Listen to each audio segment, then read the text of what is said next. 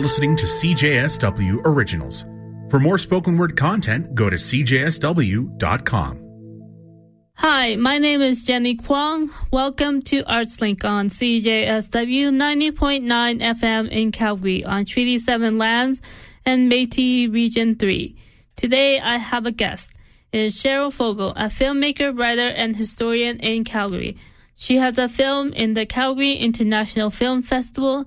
The dates are September 24th to October 4th. The film is called John Ware Reclaimed. It is about a black cowboy who lived and ranched in southern Alberta in the late 1800s.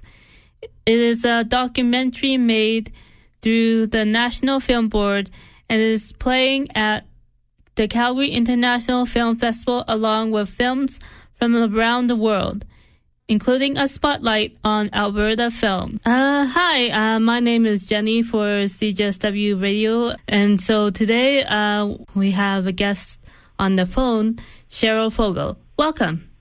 Thank you very much. I guess uh, first of all, I um, you have a film uh, that will be uh, a world premiere as part of the Calgary International Film Festival this year. That's right. Yeah. John Ware Reclaimed. Okay. And so I know uh, you've done presentations and theatrical productions on John Ware. So where did the story, how, when did this story pull you in and you wanted to continue telling it? Um, that is a great question. I first heard of John Ware as a pretty young person, you know, having grown up in Calgary my whole life. Um, the first time that it connected for me that he was a black cowboy was I think when I was about 11 or 12 because my brother went to the Glenbow and saw the the John Ware display there and he and I were both very interested in cowboys and that's what we played every Saturday. And both loved horses, so that was a very exciting discovery. And then as I got older, I began to think about two things one about becoming a writer, and two about um, telling the story of black history. And I started uh, gathering more information about John Ware at that time, so somewhere in my, my early 20s. And then in 2012, I wanted to do something with that data or that information that I was gathering for the recognition of the Calgary Stampede 100th celebrations. So I did so at the urging of Tundi Dewadu, who was the artistic director of Africa Day at that time. So that's kind of how it unfolded. I was pulled into the story because it had such a powerful personal connection for me. And can you talk about that personal connection? Well, yeah, just having grown up here, especially in the 50s and 60s, there wasn't too much else going on apart from the stampede. And almost every child that I knew was interested in cowboys and horses, kind of bought into that mythology that many Calgarians um, learn about and embrace. But I didn't really feel that I saw myself reflected in that in that cowboy culture. I did not see black cowboys in the shows I was watching on TV with my brother and um in the books that we were reading there was you know there was never any recognition that there were black cowboys.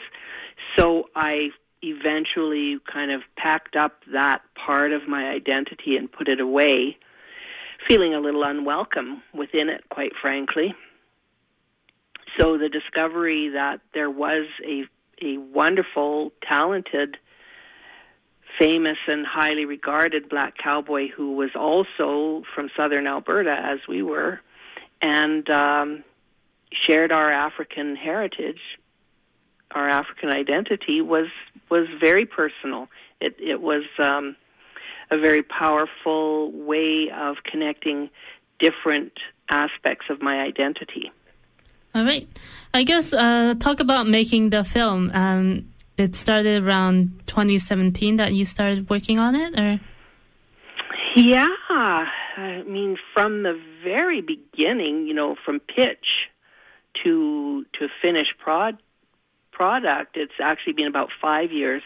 I think it was 2015 that I first approached the National Film Board and um, got some support to to develop the idea and then eventually went into production in 2017. So yeah, it's been a long process and a lot has changed since you know since the the beginning of working on it. 5 years is a long time.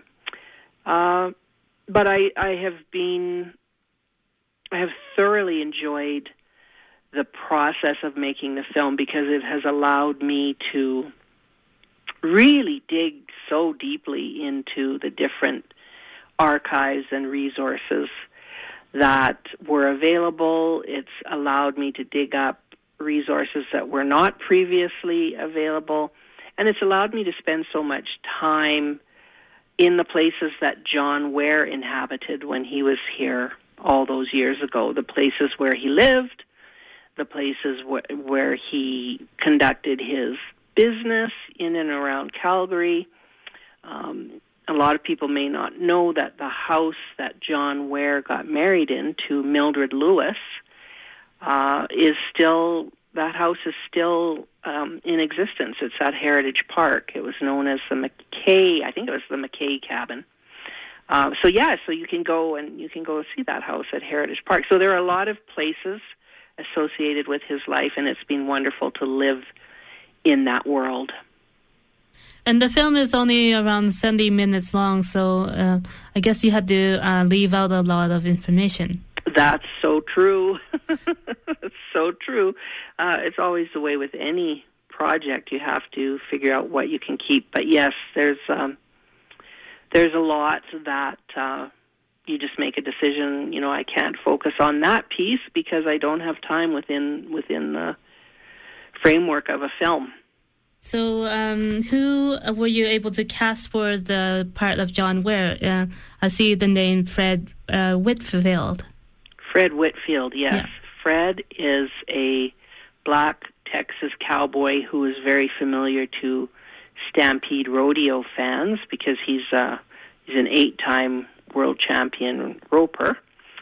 And I was lucky enough to connect with him one of the uh, one year when he was up here for the Stampede. So yes, even though this is a documentary, it's not a recreation of John Ware's life. There there are not dramatic scenes between him and other people. Fred is there as a presence of John Ware in the film, in and around the places where John Ware lived, and that is really wonderful. He did a terrific job. And so, can you tell me about the places uh, um, John Ware actually lived and ranched uh, during his time in? Uh... Excuse me. Yes, John Ware's first ranch that he actually developed is um, west of Millerville. It's kind of along that that beautiful drive that is the Cowboy Trail, the the Highway 22 and um, he had some land there upon which he built his first home, lovely little cabin that he built there, and that was where he was living when he got married to Mildred, and it is where the first four, I guess, first five of their children were born. Only his uh, his sixth child that actually didn't survive um, past the age of two, was born at his other place. So in 1902, he moved from the, that Millerville area uh, to a place along the Red Deer River that is north of Brooks. And there are a bunch of little communities in there Duchess, Rosemary, Patricia, Gem. Those are all places that are close to where John Ware's ranch was.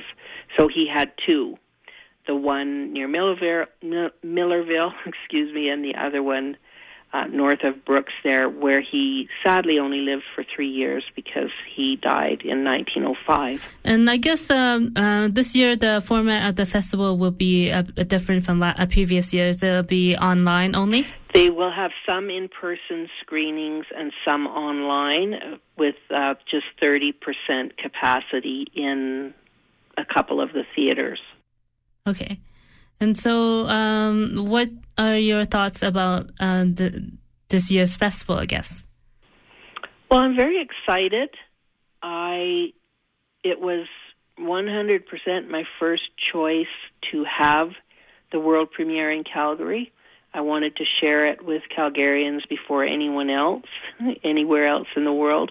So I was thrilled when I heard that the festival had accepted it. And I'm just really excited to finally get a chance to share it with local people. And then after that, hopefully, people in the rest of the country and, and perhaps in other parts of the world as well.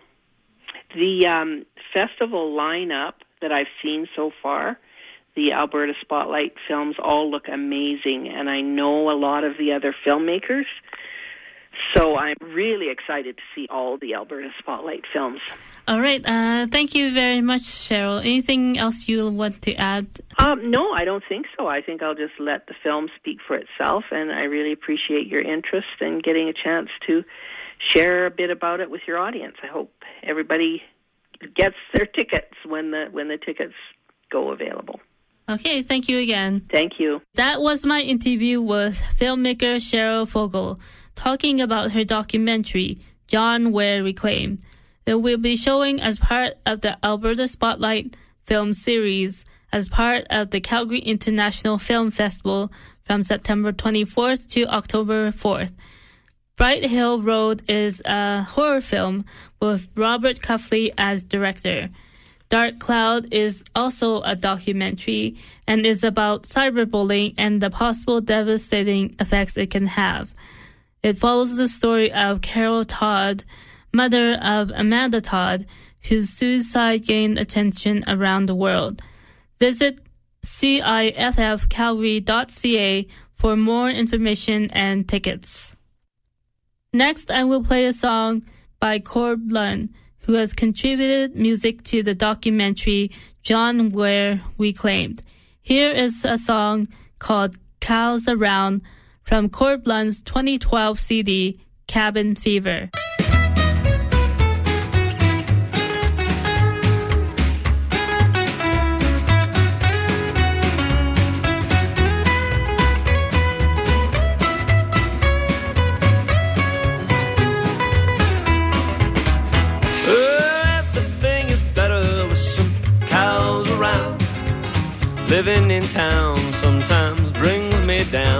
Bestow this Western blessing and share what I have found. May you always have cows around.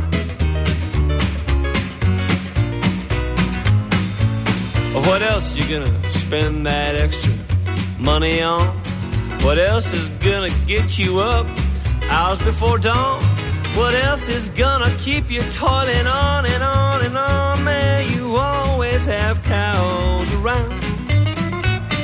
Come on, you know that you got too much time on your hands. Not nearly enough complication in your plans. You need to invite all of the frustration that you can. May you always have cows around.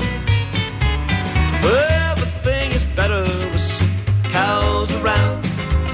Living in town sometimes brings me down. Let me bestow this western blessing leave you saddle bound. You always have cows around.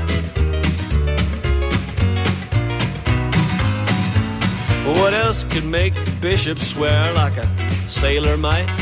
What else can cause such tension between a man and his wife? What else could ever bring all these enhancements to your life? May you always have cows around. What else is gonna get out when you don't close the gate? What else will make you prematurely show your age? What else will take a run at you in a fit of bovine rage? May you always have cows around. Well, everything is better with some cows around. Living in town sometimes brings me down. And although this western blessing leaves you cattle bound,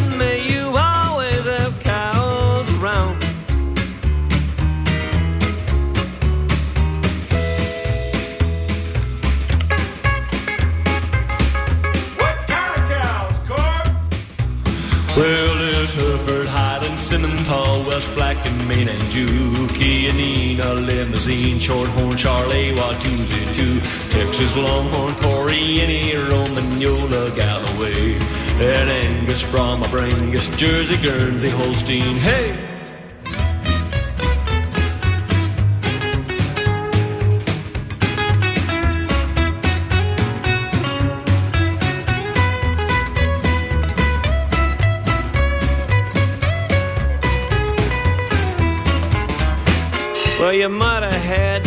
Them dig for oil and gas. You might have had to turn the place to an exotic game ranch. You might have had to do all kinds of things to raise the cash so you'd always have cows around. Well, how else you gonna lose it all like Daddy did? What else will make sure you leave nothing for your kids? It's too late now, you know it is. You might as well admit a badly flawed sentimental masochisticness. And that despite all the statistics and the advice that you get, you will always have cows around. Yeah. Everything is better with cows around. Living in town sometimes brings me down where you won't know what you're missing till you hear that sound.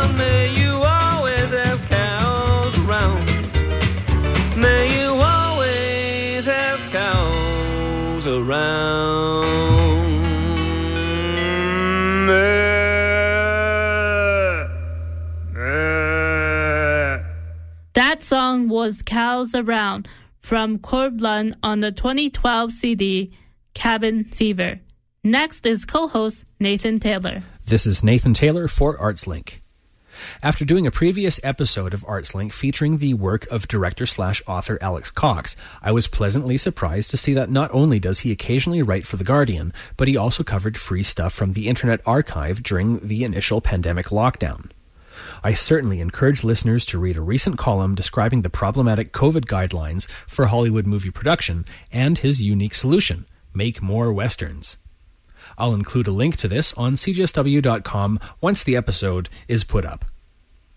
So, it's a speedy September roundup from me this month, and here are my free entertainment suggestions for internet using listeners of CJSW 90.9 FM in Calgary and beyond.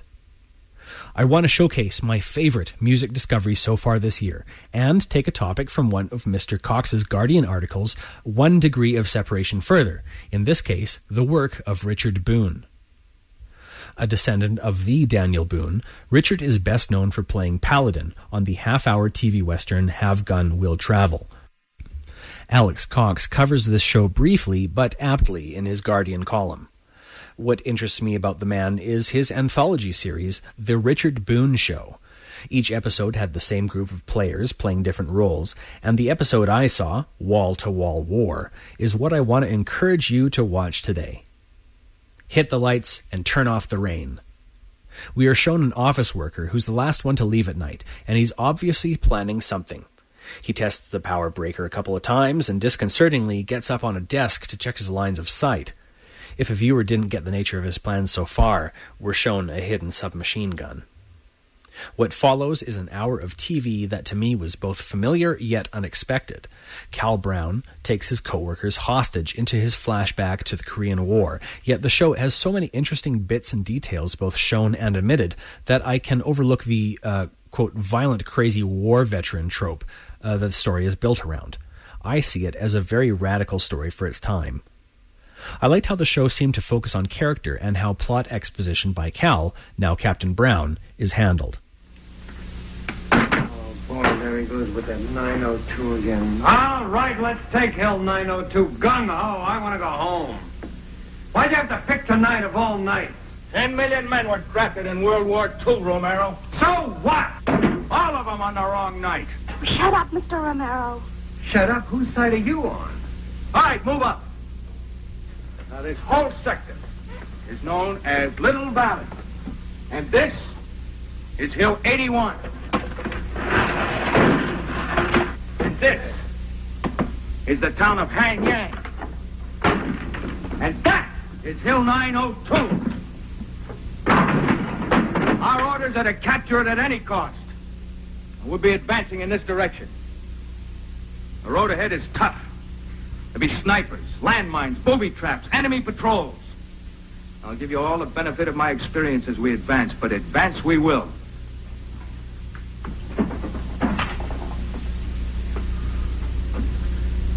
If you all follow orders explicitly, our casualties should be light. Now just remember, in war, everything is against you. The enemy, the terrain, the weather, mud, cold, rain, your superiors, your, your subordinates, your equipment, and not in the least yourself, your own body and your own spirit. In eight minutes, we advance. The extent to which this particular piece of 1964 television takes itself seriously is something I find quite admirable. Uh, we also get nothing as to Captain Brown's particular motivation or endgame, which suits me, and the focus on the logistics of an office turned into a no man's land of wind, rain, and barbed wire makes for some brilliant camera shots and plot complications, such as the order to treat a copying machine as an artillery piece, so it must be dragged around with the quote unquote platoon as they go. I also applaud the ending, which is played off brilliantly in both the action and in how it shows the trauma of each character through a few uttered words each. There is something I wrote off as an actor's choice during the pre war office scene that comes back suddenly, and I hope you find it as neat as I did. There are a couple of unusual funny parts, such as the uh, weird denigrating routine the star office worker has the office boy perform, and this pickup line. Well, how about it? You gonna do a little serious drinking with me tonight? One more thing to mention is the weird, earnest formality that Richard Boone brings to his show. I'm going to play a clip of what happens at the end of Wall to Wall War when we meet as an audience uh, uh, the players met through a door marked Green Room. Welcome to the Green Room. Please come in.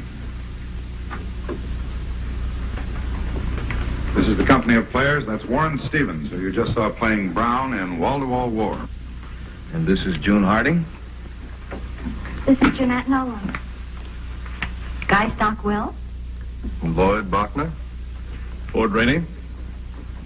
Harry Morgan. And back here is Bethel Leslie, Laura Devon, and Robert Blake. Now, let me tell you about next week's show. Next week, Sorrentino's Treasure, written by Joe Madison. It's a very simple story about a Mexican fishing village. One of the inhabitants finds a great pearl, and the result is chaos. I play a beachcomber, and I must tell you that I enjoyed that. About this week's show, my heartfelt congratulations to Warren Stevens, and particularly to the ensemble that played in the office with him. I think they were all great. McClintock's Mashups.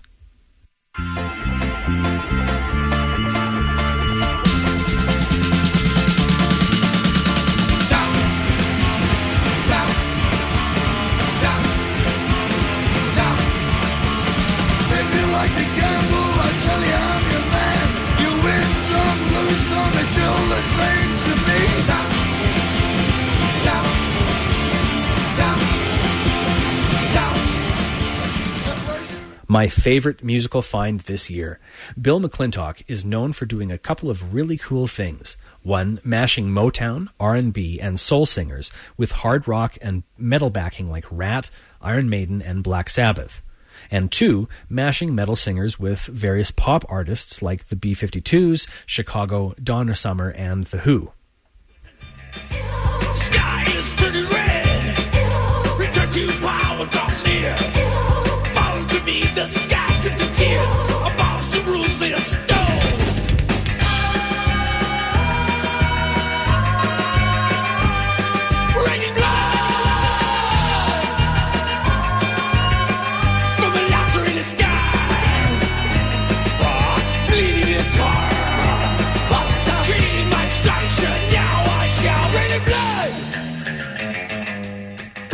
I love how the lyric Lacerated Sky from Slayer's Raining Blood can sound so much like Lobster in the Sky when paired with B 52's Rock's Lo- Rock Lobster.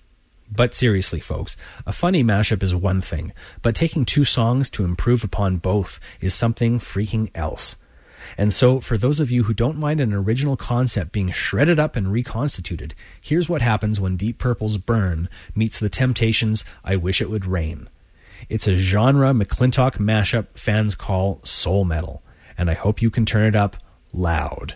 On CJSW 90.9 FM in Calgary, here is She Said Burn.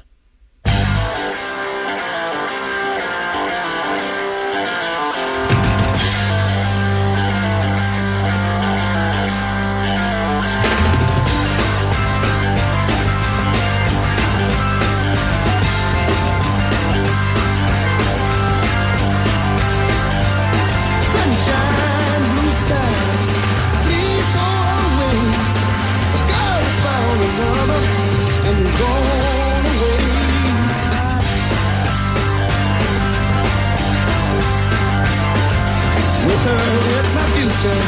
My life is filled with gloom. So day after day, I stay locked up in my room. She said,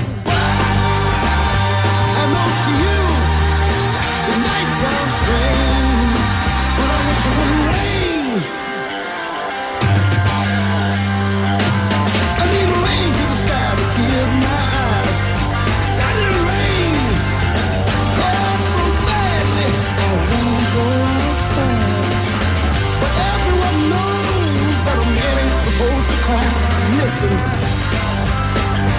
got no pride. Oh yeah. I gotta cry